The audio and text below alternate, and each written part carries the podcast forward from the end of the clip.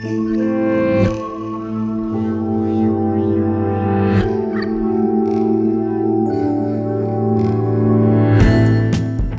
это Манка, подкаст с родителями, предпринимателями, родителями, которые строят карьеру, превращают хобби в свое дело и честно говорят о том, как им это удалось и чего стоило. Они рассказывают, как и чем живут, и делятся мыслями о будущем. А я Валя Волкова, автор и ведущая подкаста. Сейчас пока могу сказать про себя, что я в поиске своего пути, и у меня есть сын, 12-летний подросточек. Этот выпуск помог мне задуматься, знаете, над чем? Во-первых, что мне надо поменять интро в подкасте, что я пока ищу себя, не могу определиться, и вот это вот все. А второе вытекает из первого. Вот мы постоянно задаемся вопросами. Кто мы, что мы, зачем мы. Хотим, чтобы наши дети не страдали муками самоопределения, чтобы им было проще, понятнее, легче.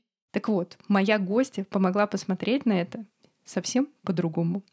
И я думаю, что многие из вас с ней уже знакомы из моего окружения. Очень многие ее читают, слушают, проходят обучение. Лично я второй год живу с блокнотами Agile Life, работаю со своими целями с помощью коротких спринтов, и это просто one love. И это, конечно, невероятное счастье поговорить с автором этого метода, с основателем Института нейроинтеграции и космической девушкой Катериной Ленгольд. Мы с Катериной поговорили про самоопределение, про гонку и достигаторство. Катерина рассказала прекрасную историю своего родительства, про сложности, которые встречались в самом начале, про семейные ритуалы и их важность. В маночной копилке сегодня медитация радуги для детей и рекомендации книг. Начинаем. Катя, привет! Большое спасибо, что пришла в Манку. Привет, очень рада. Я готовилась к нашей беседе, читала, смотрела твои интервью.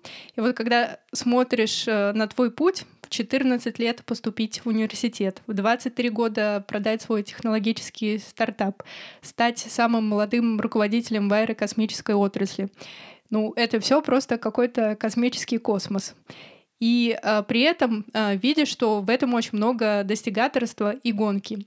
И вот а, сейчас такое ощущение, что вот эта гонка от тебя ушла, забрала с собой достигаторство, ну, в хорошем смысле этого слова. И я хочу у тебя спросить, сколько у тебя лет ушло, чтобы найти и узнать себя, понять себя. И вот если вспоминать тот период, что ты сейчас чувствуешь, какие у тебя мысли, ощущения?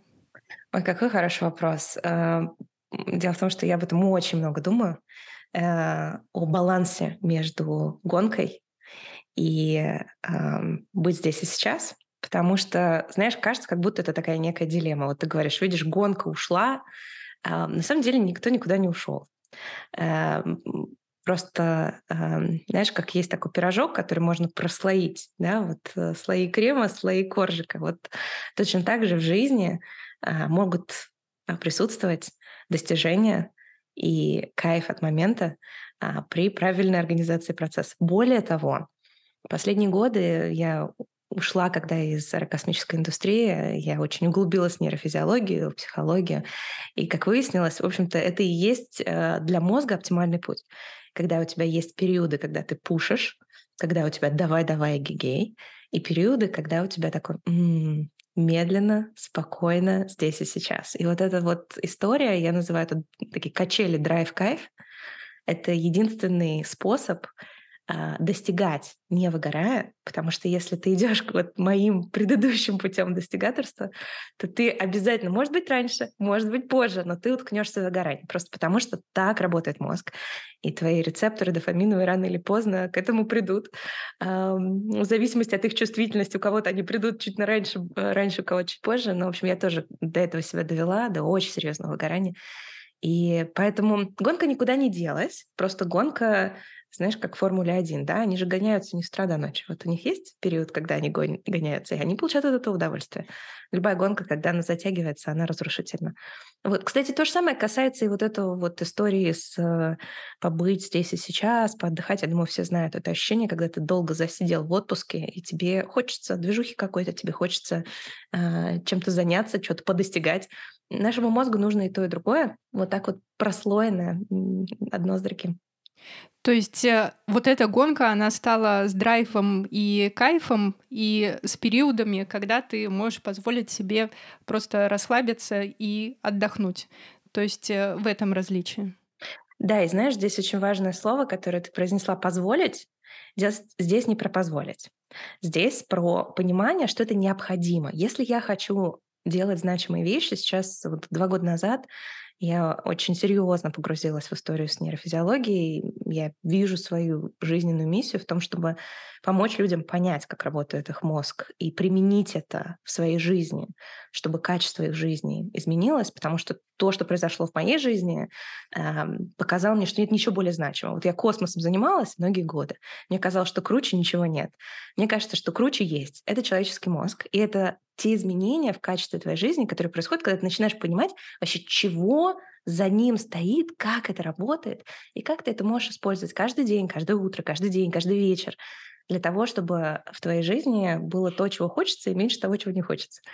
И поэтому моя миссия сейчас в исследованиях в этой области. Мы только за последний год э, обучили почти 5000 человек. А, мы провели три больших исследования и, в общем, мы очень быстро, так можно даже сказать, с гонкой, а, если так со стороны смотреть, двигаемся. У нас почти 50 человек работает в институте. Вот только-только он зародился, но он уже достаточно большой. Мы и в России, и в США. Поэтому все это присутствует. А, просто оно присутствует немножко в бескрайностей. Да? Вот ты можешь очень многого добиться, если ты не вылетаешь вот эту вот красную зону. Знаешь, как а, вот мы сейчас с тобой записываем подкаст, и э, звуковая дорожка, вот если я сейчас хлопну громко, то у нас э, звук, звук улетит в красную зону, и, и начинаются шумы. Вот э, можно говорить громко, но вот вот такого делать не надо. И вот в жизни тоже мы э, очень часто пережимаем. И вот эта красная зона, в которой наш мозг не оптимально работает, это то, с чем нужно уметь работать, что нужно уметь замечать. И у тебя качественно все по-другому. Но это не дилемма, что типа либо я а, такой весь в моменте, и вот сижу, значит, в позе лотоса, и все ко мне само придет, да, вот я сейчас достигну этого просветления, и тогда успех сам польется рекой, я даже для этого мизинцем ноги не буду двигать. Это первая парадигма, да, что вот нужно как-то раскрыть в себе вот это вот принятие, и тогда все с тобой случится. Вторая парадигма, не менее, в общем-то, однобокая, это история с тем, что я сейчас буду фигачить до посинения, заработаю все деньги, и тогда ко мне каким-то магическим образом пролетит счастье. Потому что ни то, ни другое, ну, как бы это два абсолютно взаимодополняющих, но ни в коем случае не исключающих режим. Эта дилемма не существует. Она существует только на полках книжных магазинов, где есть вот книжки про одно и книжки про другое. Но на самом деле нашему мозгу нужно и то, и другое, и в, в, в регулярной перемежевании. Вот, поэтому, когда я для себя это поняла, а, когда я заметила, насколько лучше стало жить, и при этом как результаты, в общем-то, никуда не делись, это прям здорово было. И мне очень хочется этим делиться. Поэтому сегодня с тобой тоже. Это очень круто найти вот эту точку, понять и начать от нее отталкиваться и двигаться. Но тут, мне кажется, очень непросто, ну, потому что я сейчас вот э, на этом этапе, когда я снова вообще не понимаю, кто я и про что я. И вот скажи, пожалуйста, как ты поняла, что ты оказалась для себя в нужной точке? Мы все в нужной точке сейчас находимся. Мы просто можем не те действия осуществлять из этой точки, но точка у нас у всех правильная. И именно такая, какая нам сейчас нужна. Если сейчас очень тяжело, очень плохо, значит, это сейчас у тебя точка, на которой ты должен многому научиться. Это будет твоя такая точка роста. Да? Если у тебя сейчас все гладко, возможно, это точка такого нового поиска себя. Короче, все точки, они окей. Что бы у тебя сейчас в жизни не происходило, все точки, они окей. А не окей — это действия, которые мы осуществляем иногда из этих точек. Скажем так, действия тоже окей, но а, иногда есть более оптимальные или менее оптимальные, скажем так, действия из этих точек, которые мы можем принять. И лучшее действие — это всегда действие, которое учитывает нашу нейрофизиологию. Вот это мое такое убеждение. Потому что нам как-то мы, мы, знаешь, часто так думаем, что вот мы... Есть обстоятельства, да, и вот эта точка — это вот внешние обстоятельства. И вот типа вот из этих внешних обстоятельств мы действуем. На самом деле мы действуем из а, сформировавшейся системы наших нейронных связей. То есть как бы обстоятельств может быть 3 миллиона разных, и а, люди в зависимости от того, как а, их сформированные нейронные связи будут управлять их поведением, они будут действовать очень по-разному. Поэтому говорить о том, что мы являемся заложниками обстоятельств, нет, мы являемся ну, в известной степени заложниками своей устоявшихся, своих стабильных нейронных связей, вот, которые можно изменить которые можно перепроложить. И поэтому э, все точки, в которых мы находимся, они будут прекрасны и замечательны, если мы начнем с ними эффективно работать с учетом нашей а, нашей психики, с учетом нашего мозга. И самое обалденное, что это стало возможно только сейчас, потому что за последние 10 лет мы о мозге узнали больше, чем за всю историю человечества. И до этого реально было вообще фиг поймешь, почему оно так работает. И, знаешь, как э, такая как приборная панель без инструкции. Вот это, не знаю, ты была когда-нибудь а, там в ISS, да, International Space Station, это вот э, космическая станция, там куча рычажков, кнопочек, без инструкции не разберешься. Вот с мозгом такое же, только в, там, в цатой степени, да. И вот у нас впервые за счет последних исследований появилась инструкция к нашему мозгу, мозгу, и мне так хочется, чтобы... Ну, то есть я ее сама начала потихонечку какие-то рычажочки изучать, и такая, о, так, если нажать на эту кнопочку, а потом подвинуть этот рычажочек, получается очень хорошо. Вот, и мне очень хочется, чтобы другие тоже их разглядели. Слушай, ты очень круто рассказываешь про возможности человеческого а, мозга, и то, как ты это рассказываешь, ну, хочется слушать, слушать, и вот прям заслушиваешься. И вот э, к теме еще такого самоопределения, все-таки вот э, твоего пути, там, где ты сейчас.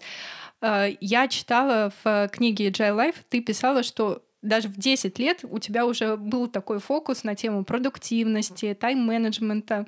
И э, это же тоже все-таки как раз про то, что э, тебе уже тогда нравилось э, вот э, это направление. Но почему-то ты сразу туда не пошла. Вот как думаешь, почему? Ну, потому что я не то оптимизировала. А, мне было интересно продуктивность и тайм-менеджмент всегда, но она мне была интересна не с позиции того, чтобы построить а, то, что в английском называется meaningful life, да, то есть наполненную, осмысленную жизнь, а для того, чтобы всем доказать, что это трижды международное, дважды лауреатное, и чтобы никто, грубо говоря, там надо мной не смеялся, не, не, не показывал пальцем, чтобы меня уважали.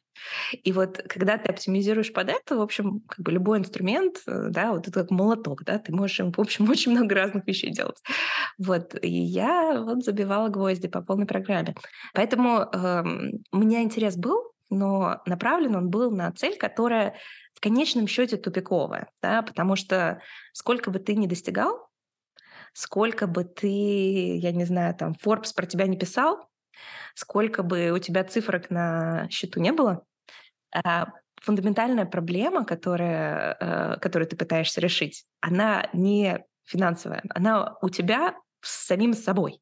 Вот. Поэтому ты можешь сколько угодно менять антураж, э, но проблема будет ходить вместе с тобой, потому что она у тебя в твоей же голове. Вот. Поэтому э, я, я интересовалась этой проблемой, но, наверное, немножко однобоко. Но я очень рада, что я с этим столкнулась, потому что э, ты же, знаешь, как пока ты не проверишь, очень тяжело, ну, по крайней мере, я такой человек, мне нужно обязательно понять и проверить. Вот, просто мне кто-то чуть посоветовал, ну-ну, давай.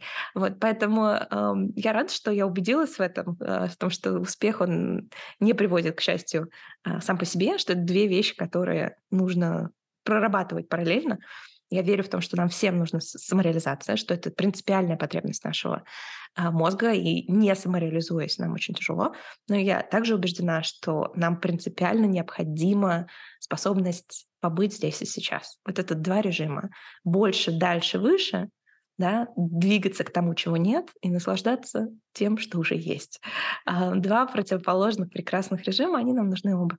Это да. И, как обычно, мы все проходим через э, свой собственный опыт, потому что я тебя слушаю, и так хочется вот все, что ты говоришь, вложить. У меня сын ему 12 лет, я думаю, господи, как хочется, чтобы он сразу понял, кто он, чем он хочет заниматься, э, какие у него там есть интересы, развивать их. Но практика показывает, что на каком-то именно таком собственном опыте через э, разные моменты, разные периоды жизни ты приходишь к тому, что тебе действительно близко и то, что тебе там очень нравится и откликается. Валь, ты знаешь, я можно здесь отвечу на то, что ты сказал, потому что мне, мне очень близко то, что ты говоришь. Здесь у меня тоже было свое, на своем опыте осознания. Я всегда очень торопила жить. Вот я, как, как ты говоришь, вот мне очень хочется, чтобы там твой сын как можно скорее понял свое предназначение. Как можно скорее, вот прямо, вот чтобы он уже вот, вот уже сейчас, уже вот был сформировавшимся. И я, я же в институте уже училась 14 лет. Я перепрыгнула через кучу классов. А, я потом набрала, у меня же пять высших образований и в России, и в Штатах. И, в общем, я просто...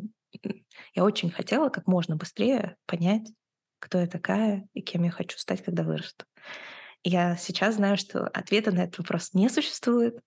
Ты э, каждое утро просыпаешься другим человеком. И если ты хочешь как можно скорее на всю оставшуюся жизнь понять, кто ты такой, то я думаю, что ты обязательно разочаруешься в своем выборе рано или поздно я не вижу смысла торопить этот процесс. Зачем его торопить? Зачем ему быстрее понять, кто он есть? Он сегодня тот, кто он есть сегодня. Вот такая вот, знаешь, пози... я просто, я говорю, у меня очень э, обширный опыт э, ускорения очень. процессов. Эм, да, вот, личный. И Э, я как бы, конечно, я быстро поняла, кто я есть, вот тогда, да, но оно потом изменилось 45 раз, поэтому вот это вот ускорение, ну, совершенно непонятно, зачем нужно.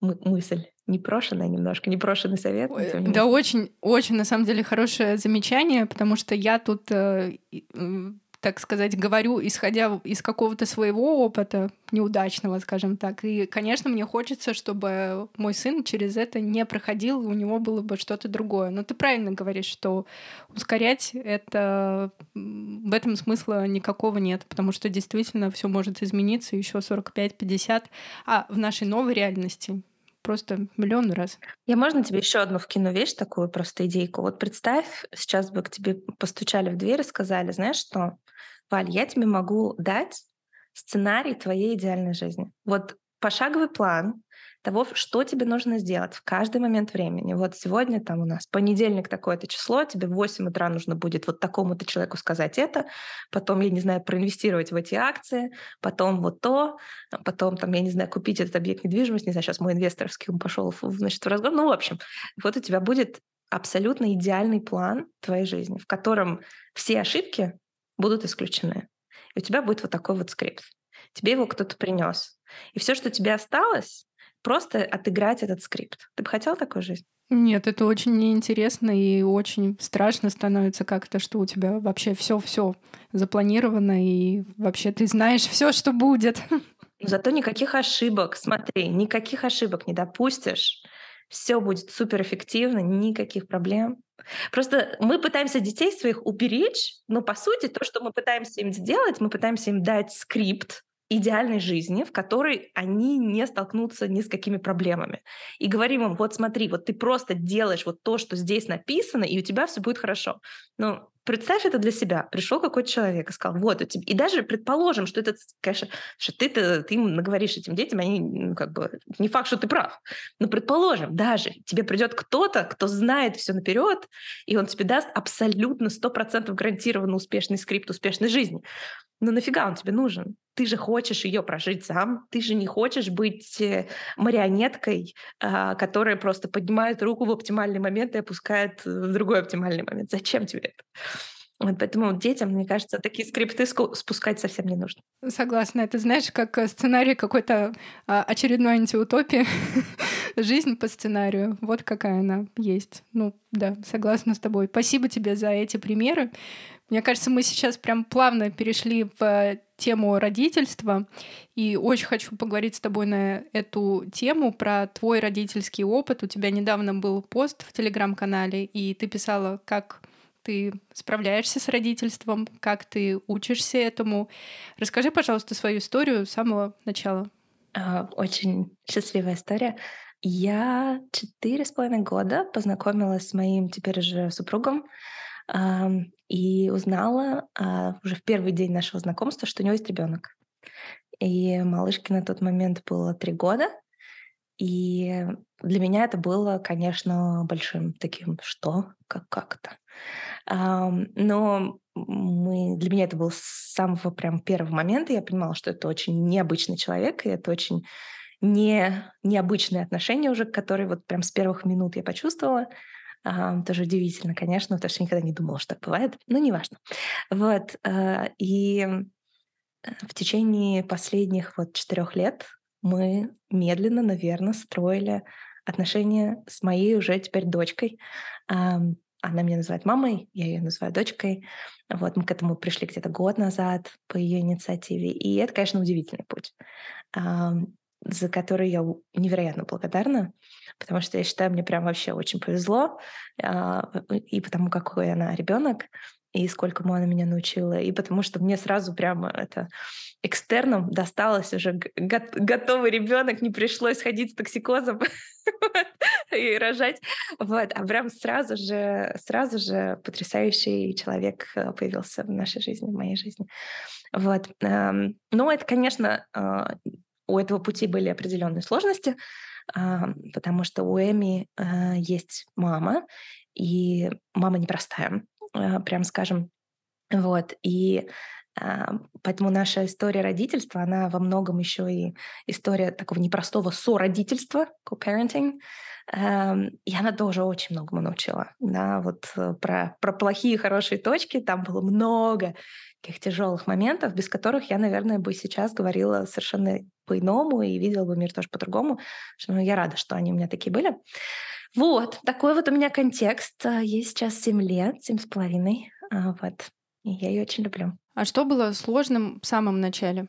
Да, было, наверное, самое сложное в начале была попытка а, выстроить отношения с а, мамой, потому что у меня была позиция такая, что мы, мы находимся в ситуации, когда нам нужно построить отношения дружеские, а, ну если не дружеские, то хотя бы партнерские, в которых мы коллаборируем, в которых мы сотрудничаем, потому что половина времени Эми с нами, половина времени она с мамой, и для меня было очень важным, и я очень долго стремилась к тому, чтобы построить гармоничные отношения с мамой.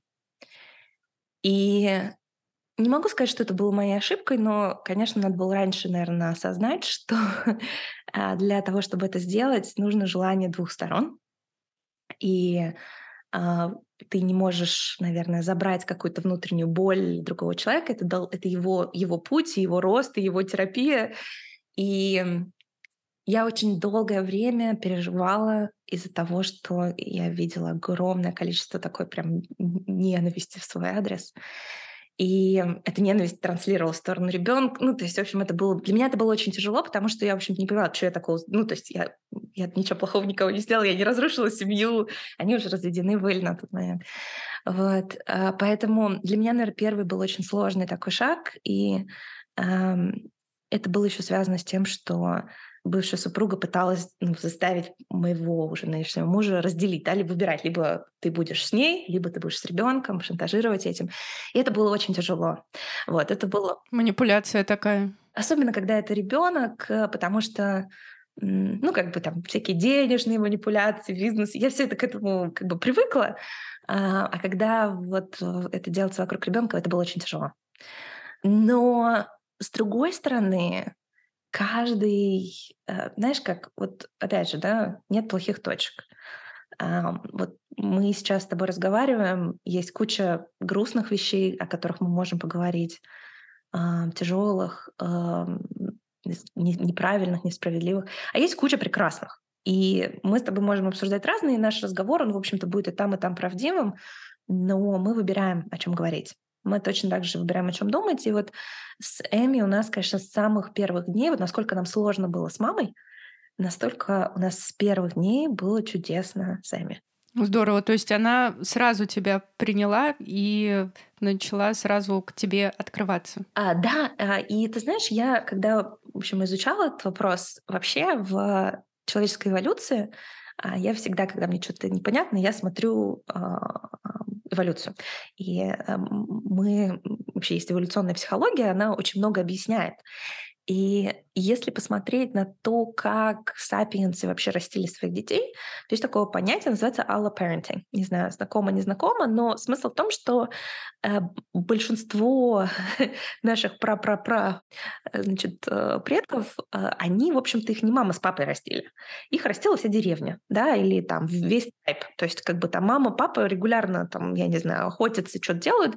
То есть дети тусуются с большим количеством всяких там полу, э, полуродных, полузнакомых, э, значит, женщин, эм, вот, которые их, в общем-то, выращивают. То есть вот эти детские сады, они придуманы были еще до языка. Вот. Поэтому дети, они, вообще-то говоря, естественным образом тянутся к максимально большому количеству таких стабильных, стабильных людей в своей жизни. Вот все, кто готовы к ним да, проявить тепло, и любовь, и кто является с таким стабильной фигурой, они будут привязываться. То есть у ребенка нету такого, знаешь, как вот э, есть э, молекулы, у которых две, две связи он максимум может сделать. Вот у детей такого нет. У них может быть их 22 и совершенно прекрасно. Не то, что им нужно выбирать между там вот либо вот это у меня мама, либо вот это у меня мама, либо... Ну, то есть у ребенка может быть очень много точек контакта.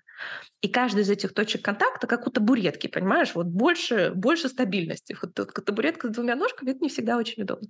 Поэтому там бабушки, учителя, тети, дяди, ну вот в данном случае, а, не знаю, мачеха, какое-то очень странное слово, да, я, мы это называем там extra mom, дополнительная мама. Это, это дополнительная точка стабильности и тепла. Это еще один человек, который готов э, быть рядом, когда тебе это нужно. Это офигенно круто. Но дети могут, дети, они же супер эмпатичные, да, у них очень классная а, лимбическая система и зеркальные нейроны, они как бы мир плохо анализируют, но очень хорошо чувствуют. И когда они сталкиваются с человеком, который э, пытается конкурировать, где много нестабильности, где много вот, вот этого всего, то ребенку, наверное, тяжело привязаться. У нас с самого начала в доме было очень тепло, очень очень спокойно, очень радостно, и она всегда тянулась в наш дом. Поэтому я реально убеждена, что история с родительством это вообще-то говоря история с твоей башкой, не с головой ребенка. Вот, э, вот если у тебя э, там все спокойно и уютно, то любой ребенок, а, ну, а, мы берем сейчас за скобки, да, история, когда есть нарушение психики у ребенка, но вот если мы берем ребенка с нормальной психикой, то он будет тянуться будет тянуться к любому источнику стабильности тепла. Поэтому сделай его у себя в голове, и дальше, в принципе, никаких особых лайфхаков тебе не должно понадобиться. Вот а, у меня, конечно, не, не бог весь какой там опыт с 45 детьми, но вот э, тот research, который я читала, да, те исследования, и вот мой личный опыт это показывает. С родителями гораздо сложнее, понимаешь, потому что у детей меньше тараканов. Вот. А вот с, уже со взрослыми людьми с ними не всегда можно наладить контакт одним теплом и стабильностью, потому что ты имеешь дело их тараканами. А вот с детьми как-то попроще здесь. У них еще тараканов этих очень мало. Да, они пока еще такие маленькие, и э, они еще э, очень общительные, общительные тараканы.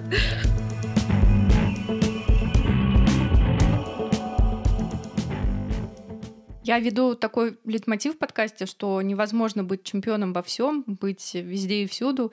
Расскажи, пожалуйста, как устроен твой баланс и как ты выстраиваешь свои приоритеты ты за один раз можешь фокусироваться только на одной штуке. Поэтому твой единственный способ — это нарезать свое время на блоки и в рамках этих блоков определить приоритеты и фокус. И в данном случае а, у меня есть время, которое там, undivided attention, да, неразделенное внимание на работу.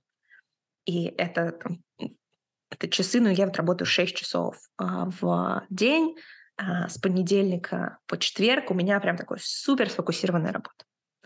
И в нее я успеваю, наверное, больше, чем если бы я просто фигачила бы с утра до ночи, я думаю, что там продуктивность примерно совпадает. То есть у меня есть часы, в которых я сфокусирована на работе. В это время Эми, э, не знаю, в школе, наш папа тоже работает. И это время сфокусированное, где я отдаюсь своему делу, потому что мы делаем в институте нашему. Я немножко занимаюсь инвестициями. А, сейчас это такой на второй план сошло. Но тем не менее, вот это фокус. Если это время семейное, это наши выходные, это наши вечера и это наше утро. А, то это, это там фокус стопроцентный на семье. То есть вот у нас есть ритуал утренней прогулки. э, мы час утром гуляем, всей семьей. Это супер-супер важная для нас вещь. То есть это вот на обниматься, на держаться за руки по утру, а, прогуляться, мы вместе с собакой идем, то есть вот это вот точка контакта.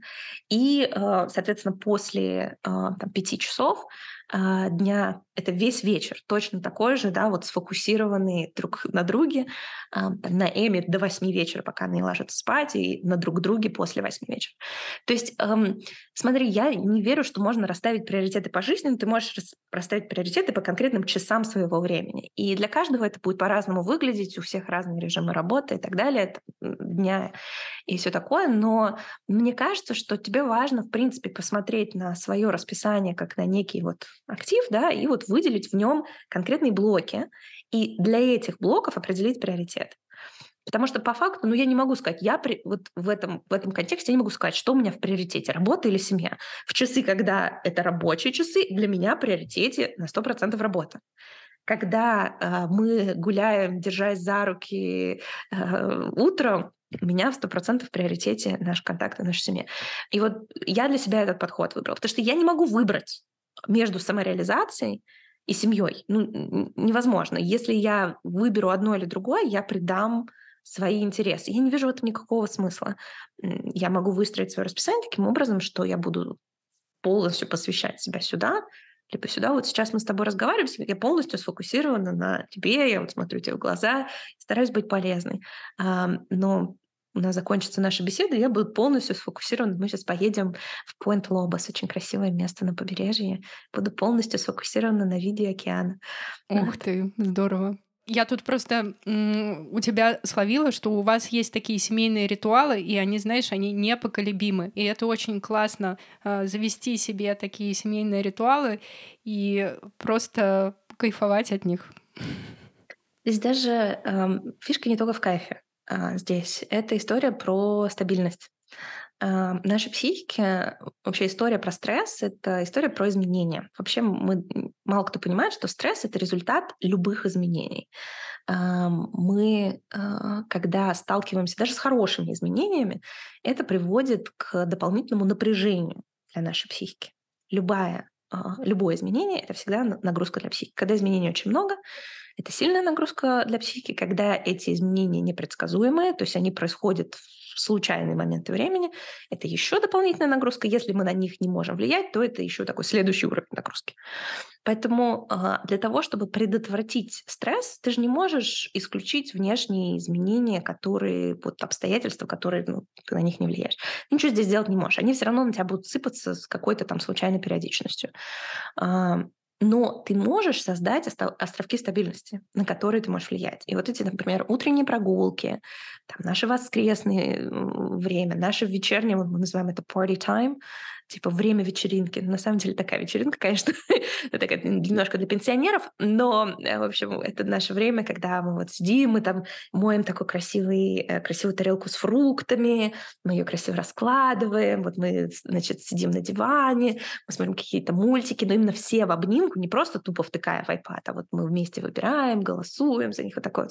И вот э, эти вещи, они не просто потому, что это кайфово, а потому что это стабильность. И это важно и для детей, и для взрослых. Просто взрослые, они притворяются, что им это не важно, на самом деле им это точно так же важно.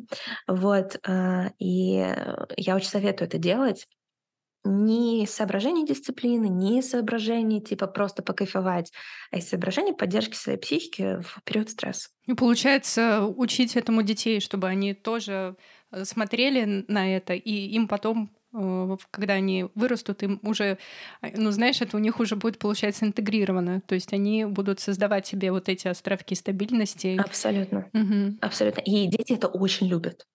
То есть, а, на самом деле, у детей они формируются гораздо... То есть все семейные штуки, которые, в которых Эми участвует, она у нас главный чемпион по этим делам. То есть если мы начинаем там что-то как-то это забывать, что-то сдвигаться. Она так, так, ребята, у нас вообще-то уже по времени party time. Или там, типа, утренние там наши все эти ритуалы. Она, она прям их очень полисит. И, то есть мы два раза это сделали, она на третью уже пришла и такая, э, ребята, вы что там вообще думаете? Вот, а, поэтому э, дети, на самом деле, очень, очень это любят. Почему? Безопасность. Это и особенно для детишек, которые тревожные. Ну вот в данном случае с Эми у нас у нее очень много непредсказуемости. Она то в одном доме, то в другом. Там э, у нее там очень много меняется в доме у мамы, потому что у мамы там какие-то новые отношения появляются, исчезают, какие-то новые люди появляются, исчезают из ее жизни. И ей вот эти островки стабильности, она за них прям держится. Вот, я прям вижу, как она их хочет. Вот, и всегда можно их побольше разложить, этих островков при необходимости. Вот, э, поэтому, да, очень-очень советую. Класс, берем, берем в копилку. Катя, я у тебя еще хочу спросить про работу с эмоциями. Как ты помогаешь Эми справляться э, с вот такими прям сильными эмоциями? Я сейчас про злость и гнев. Исходя из того, что я изучаю и то, что я практикую с ней, я вижу, что первый наилучший способ а, помочь ребенку уравновесить свою эмоцию, это изменить свое состояние, самому находиться в состоянии покоя. Поэтому если мне нужно, чтобы Эми успокоилась, а, если я вижу ее тревогу, если я вижу ее злость, если вижу ее у нее в основном это не, э, не агрессия, а у нее это может быть страх, неуверенность в себе, вот она сжимается, вот такое вот, то первое, что я делаю, я дышу сама и пытаюсь успокоить свое сердцебиение и свое состояние, чтобы я была прям вот в самом возможном дзеновом состоянии. Потому что я знаю, что ее мозг будет первую очередь прислушиваться к тому, в каком я состоянии нахожусь, а во вторую очередь к тем словам, которые я говорю. Потому что все, что мы говорим ребенку, э, это проходит через лингвистические центры, которые находятся в нашем кортексе. Вот. И кортекс у детей, он мало развит. Ну вот Эми сейчас 7 лет, это вот такая точка, когда он такой уже, наверное, процентов на 50, а, там префронтальная кора где-то на 50 процентов развернут. Вообще она к 25 годам полностью разворачивается. То есть логикой убеждать ребенка чем-то, ну, ну, то есть ты просто, когда это пытаешься сделать, ты не понимаешь, что у него на уровне нейроанатомии происходит. Ну, то есть ты, ты пытаешься разговаривать с выключенным телефоном. Вот. Ну, то есть, или, или знаешь, в режиме экономии батарейки. Ну, то есть у ребенка нет возможности твою вот эту всю логическую цепочку просто продолжить. Но у него есть прекрасная возможность прислушаться к твоим твоему состоянию и его перенять. Если ребенок видит какого-нибудь саблезубого тигра, то он не знает, саблезубый тигр, он как бы опасный или не опасный. Он смотрит на маму с папой, либо кто там, значит, э, часто вокруг него тусуется и смотрит. Если тот испугался, значит, саблезубый тигр опасный, я буду плакать. Если мама обрадовалась, значит, наверное, этот саблезубый тигр — это наш любимый питомец, и я пойду его обнимать. Он как бы не в курсе, он не может проанализировать уровень опасности этого саблезубого тигра, но может проанализировать реакцию. Поэтому самое простое — это передать свое состояние. Когда ты как бы сам тебя колотит, ты такая, хватит орать, я тебе сказал. Вот, ну то есть, поэтому это бесполезно. Да, это первый шаг. А, второй шаг — это прикосновение. То есть просто взять ладони в руку, опять же, да, потому что на мое состояние может лучше почувствовать через касание. Когда она уже успокоилась, я могу начать что-то делать с ее интерпретацией событий. Да? То есть есть такое, такая прекрасная ветвь психологии. Мы во многом в нашем институте нейроинтеграции используем оттуда методы. Это когнитивно-поведенческая психология, КПТ. А, она одна из самых эффективных, но фишка в том, что она вот начинается со слова когнитивно, а вот когнитивно это все требует кортекса. Вот, поэтому у детей она работает, но работает отчасти, начинает она работать вот где-то с 6-7 лет э, в достаточно простом виде, но смысл заключается в том, что нужно научить ребенка, во-первых, замечать свои эмоции, называть эти эмоции и находить интерпретацию и видеть варианты. То есть дальше мы садимся и там вот расскажи, что произошло, как, а, как ты себя чувствовала, где ты эту эмоцию чувствовала. Иногда мы их рисуем, то есть она очень любит рисовать, и она рисует человечка, она раскрашивает то место, в котором она эту эмоцию чувствовала. Когда это происходит, то э, происходит, э, когда ребенок это делает, то происходит э, связка префронтальной коры и лимбической системы. То есть происходит синхрон. Вот та самая нейроинтеграция, в честь чего назван институт, когда отделы мозга начинают друг с другом взаимодействовать. Чем лучше они взаимодействуют, тем а, прекраснее работает мозг, и тем прекраснее наша жизнь. Вот поэтому, когда ребенок уже успокоился, ты можешь уже в спокойной, приятной атмосфере может быть, даже на следующий день, день за чаечком, за прогулочкой поговорить о том, что произошло. Это называется cognitive reappraisal, когнитивная переоценка. Для того, чтобы он посмотрел на эту ситуацию. А как еще может? А что еще могло? Вот там мальчик у тебя забрал лопатку, да? А как ты думаешь, почему он это сделал, а еще почему он мог это сделать. То есть ты развиваешь когнитивную гибкость, ты развиваешь умение замечать и называть свои эмоции. И это просто очень важный навык, но еще раз, его абсолютно бесполезно использовать в эмоционально заряженном состоянии, кстати, не только с детьми, но и со взрослыми. Если у вас есть вытаращенными глазами взрослый, и у него суперактивированная лимбическая система, кортекс в отключке, ты можешь сколько угодно ему свои аргументы приводить. Они будут лететь вообще в окно абсолютно. Он сам не понимает, что он сейчас говорит. Вот, поэтому, а, и уж тебя подобно не слышит. Поэтому сначала ты понижаешь градус этих эмоций, и нет ничего лучше для ребенка в первую очередь, чем твое состояние и прикосновение. Вот.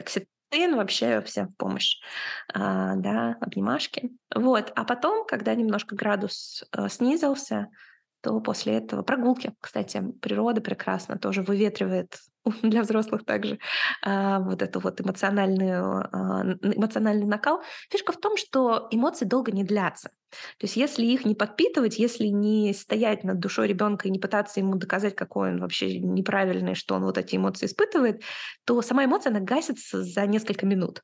Да? То есть вот этот гнев, злость и так далее, если ты не пытаешься с ней взаимодействовать, если ты все, что пытаешься, ты просто дышишь спокойно рядом с ним, выслушиваешь и там держишь за руку, то это все гасится за считанные минуты. Тебе даже для этого ничего делать не надо.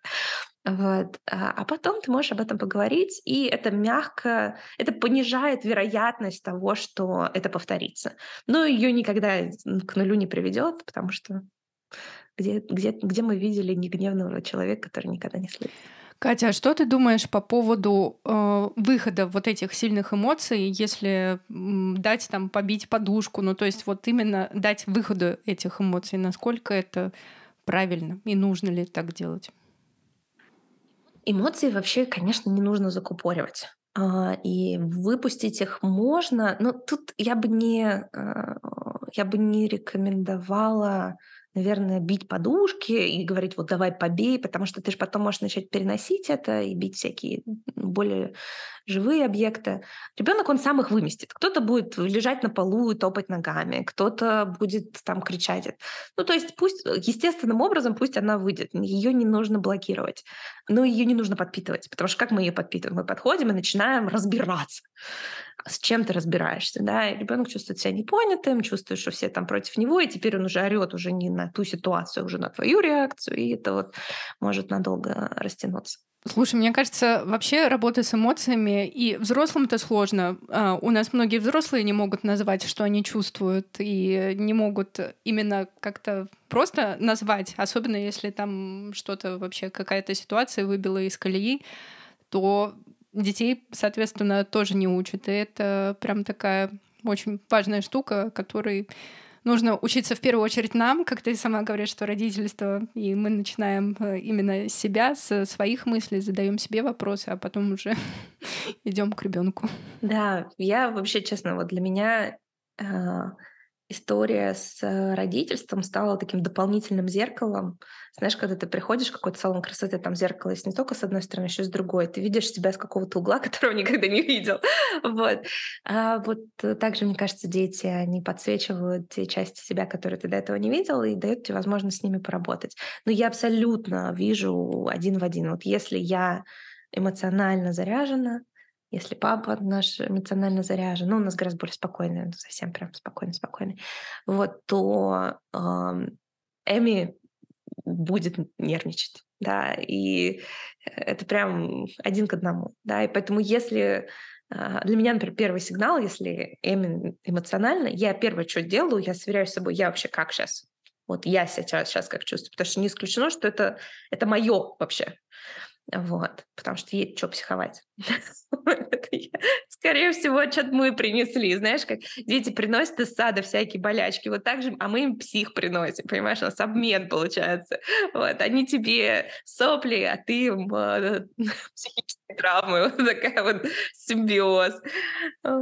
Кать, мы подошли к рубрике, э, постоянной рубрике «Маночная копилка», где гости подкаста делятся какими-то своими рекомендациями, советами, которые которые могут слушатели потом брать и использовать. Я у тебя в телеграм-канале видела про э, вот такую штуку, она называется «Медитация радуги», которую ты делаешь с Эми. Пожалуйста, расскажи по шагам, как вы ее делаете и что она вообще дает.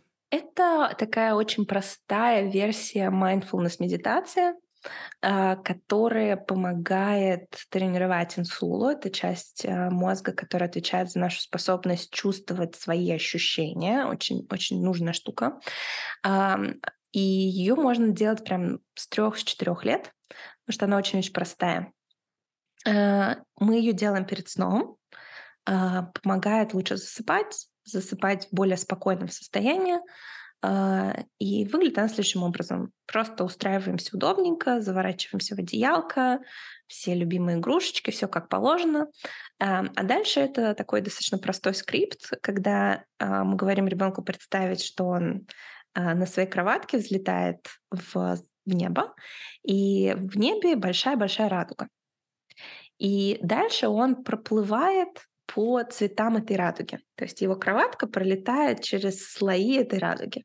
И вот он, например, э, э, сначала он пролетает через красные а, вот эту полосочку радуги. Мне сейчас немножко тяжело, потому что я на английском все время это рассказываю ей. Никогда на русском об этом не говорил. И вот этот вот красный свет, он скользит по ее телу от макушек до пятки. Вот прям на, на голове, на шее, на плечиках, до кончиков пальцев. То есть ты прям проговариваешь, где этот свет вот этот вот красный свет радуги, вот где он проходит, как она проплывает под этой красной частью радуги на своей кроватке. И вот до кончиков пальцев. Можно это, к этому добавить прикосновение. То есть ты прямо вот рукой проводишь в вот то, что ты описываешь, прям до пальцев ног. Вот. Э, и, в общем, и дальше он переходит на оранжевый, да, то есть теперь твоя кроватка, она в оранжевую часть радуги, и вот эта вот радуга, она опять от головы до, а, до кончиков пальцев, а, ног. Вот, и таким образом а, ты проговариваешь те места, по которым проходит эта радуга, и говоришь о том, что когда вот этот свет этой радуги проходит, ты чувствуешь тепло в этой области, и а, ты расслабляешься, ты чувствуешь, что вот у тебя ножки, твои ручки, твои пальчики твои расслабляются. И так ты проходишь по каждому цвету радуги. Вот. И после этого э, твоя кроватка опускается обратно вниз, и ты, ты молодец, что ты подготовил свое тело ко сну.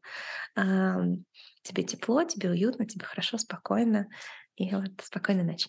То есть это такая очень-очень простая штука, она там элементы визуализации. Если прикасаться, то это дает еще дополнительный телесный контакт.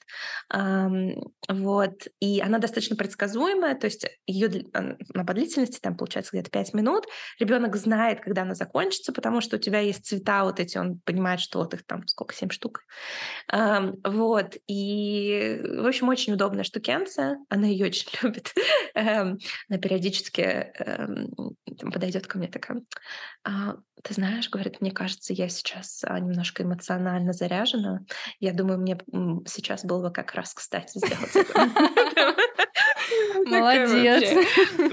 А то есть она, ну, она просто понимает, что это такое будет время один на один и такое полного контакта. В общем, периодически питается вот такая, думаю, надо сделать радугу. То есть это э, элемент такой визуализации, плюс это расслабляет. Плюс это внимание к э, отдельным областям тела и напряжению в нем, потому что ты говоришь, что ты проходит, свет проходит по твоим ручкам, ножкам, и когда он проходит по ним, ты чувствуешь там тепло, ты чувствуешь, как это место расслабляется и как ему хорошо. То есть ты замечаешь это место, это тоже очень важная часть. Это для тренировки инсулы тебе направить внимание, например, на ладошку, на там плечико и так далее. Вот. Для как раз детей, да, когда ты сильно что-то сложное не можешь, то есть, например, внимание на дыхание, ты не, они не будут удерживать.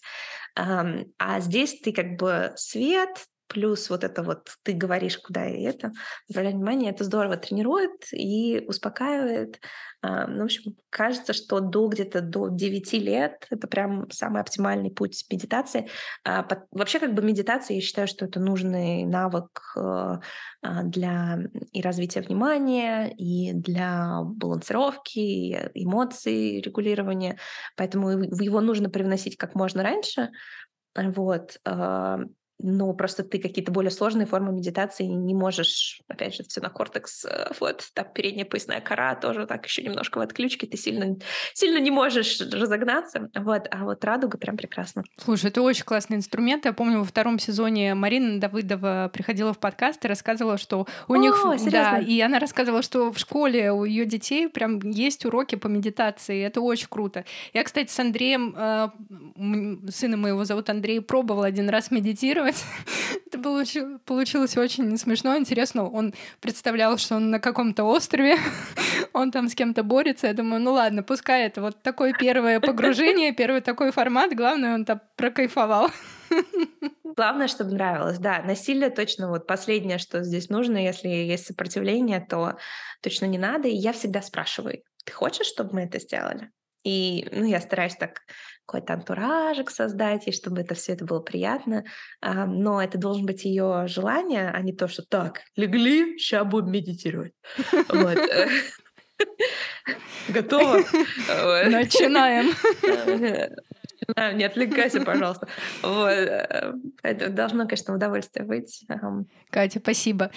Катя, давай переходим дальше э, к маночной копилке. Книги, которые нужно прочитать не один раз, и каждый раз э, они читаются по-разному. Ты про это как-то упоминала. Вот что ты рекомендуешь из своего списка? Книги, которые ты читала несколько раз.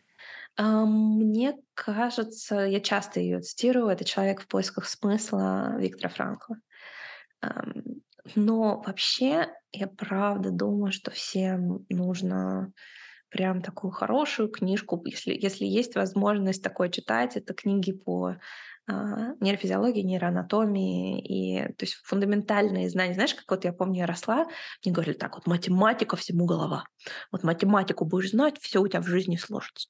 Я долго в это верила, все олимпиады по математике сходила, вот. А, но вот у меня мнение такое, что а, знание о своем мозге и вообще книги, которые складывают тебе картинку того, как работает твой мозг. Конечно, многие из них написаны через одно место, их очень тяжело читать. Одну из задач, которую я пытаюсь решить, это популяризировать эти знания, но тем не менее понимание того, как работает твой мозг, э, лежит в фундаменте, знаешь, как философия и нейрофизиология. Вот тебе все, что в жизни надо. А ты можешь посоветовать а, хотя бы одну, вот какую-то начальную, базовую, с чего можно начать, если вообще не знаком? Я бы очень посоветовала биологию поведения человека. Это Роберт Сапольский, стэнфордовский профессор, очень крутой, с прекрасным чувством юмора дядька. И э, у него, кстати, есть лекции на YouTube. Э, можно книжку найти, можно посмотреть лекции. Вот, он так прям фундаментальненько, такая книжка увесистая, вот, но она на многие вещи нашего поведения откроет глаза. Можно с ней продвигаться. Я бы не, не назвала ее прям начальной-начальной, она глубокая достаточно, вот, но очень любопытная. И юмор у него классный. Класс, спасибо. Юмор — это отдельный, отдельный бонус. Кать, скажи, пожалуйста, в чем твоя родительская сила? Конечно, это вопрос не ко мне, наверное, это нужно у Эми спрашивать. Но мне кажется, во мне очень много тепла. Мне его много-много, я его всегда с радостью готова подарить. Кажется, в этом. Мне кажется, это как раз про то, как ты чувствуешь свою родительскую силу и как ее воспринимаешь. Ты знаешь, я здесь добавлю, просто мне правда кажется, что в родительстве, э, вот знаешь, когда ты сажаешь какой-нибудь цветочек, да, э, семечко сажаешь, и в принципе тебе все, что надо, ты его там поливаешь, и тепло, и солнышко, и оно само как бы растет. Ты от того, что будешь вокруг него сильно много плясать и там Моцарта играть, то, в общем-то, не факт, знаешь, или выкопать его, потом обратно закопать, потом его окучить 45 раз. Не факт, что это полезно. Мне кажется, дети, они растут, и они воспитывают себя сами. Все, что ты можешь сделать, ты можешь создать условия, в которых им тепло и безопасно, чтобы из этой теплой и безопасной зоны они могли выпрыгивать в реальный мир, там экспериментировать, обжигаться, ошибаться, потом приходить обратно, знать, что у них есть вот эта безопасная точка, в которой, а, в которой они могут всегда там да, побыть, э, восстановиться, почувствовать себя любимыми, а, а потом опять выпрыгнуть в этот а, такой непростой мир. И мне кажется, твоя задача как родителя вот только это пространство и создавать. Потому что ну, ты знаешь, я э, помимо того, что вот занимаюсь мозгом и сородительствую с Эми, я еще и инвестирую в компании и много смотрю на то, что происходит в мире, в, в компаниях ранних стадий. И ты знаешь, то, как мир быстро меняется, еще неизвестно, кто кому и чего должен будет учить. Потому что, эм, ну, грубо говоря, наше поколение, мне 31 год, но э, и вроде как я там в Кремниевой долине живу, но я просто понимаю, что что бы я ни делала, я все равно не могу себе представить картинку того э, мира, в котором Эми будет э, строить свою карьеру. И что я ее там научу? Ну вот чему я ее научу, э, как я ей помогу профориентироваться, если я вообще не представляю, что будет с миром через 20 лет. Несмотря на то, что вроде как я вот там на, да, на должна быть, по идее, ну, на пике всего того, что происходит, да, и не знаю. Вот, поэтому эм, не в этом моя задача заниматься предсказанием будущего для нее и а, учи, учить ее э, ни жизни, ни математики совершенно я не, не должна. Для этого есть специально обученные люди, а моя задача просто давать тепло. Дорогие слушатели, надеюсь, что вы, как и я, зачерпнули себе новый концентрат полезного. Медитацию радуги и рекомендации книг в текстовом формате вы найдете в телеграм-канале Манки. И я вновь и вновь напоминаю вам о том, чтобы вы делились выпуском своей обратной связью в ваших соцсетях, в ваших комьюнити. Подписывайтесь на Манку там, где вы ее слушаете, так вы будете первыми узнавать о выходе нового эпизода. Пожалуйста, ставьте лайки, оценки, пишите отзывы. Это помогает подкасту попадать в чарты и быть видимым для новых слушателей. Благодарю вас. До следующего эпизода.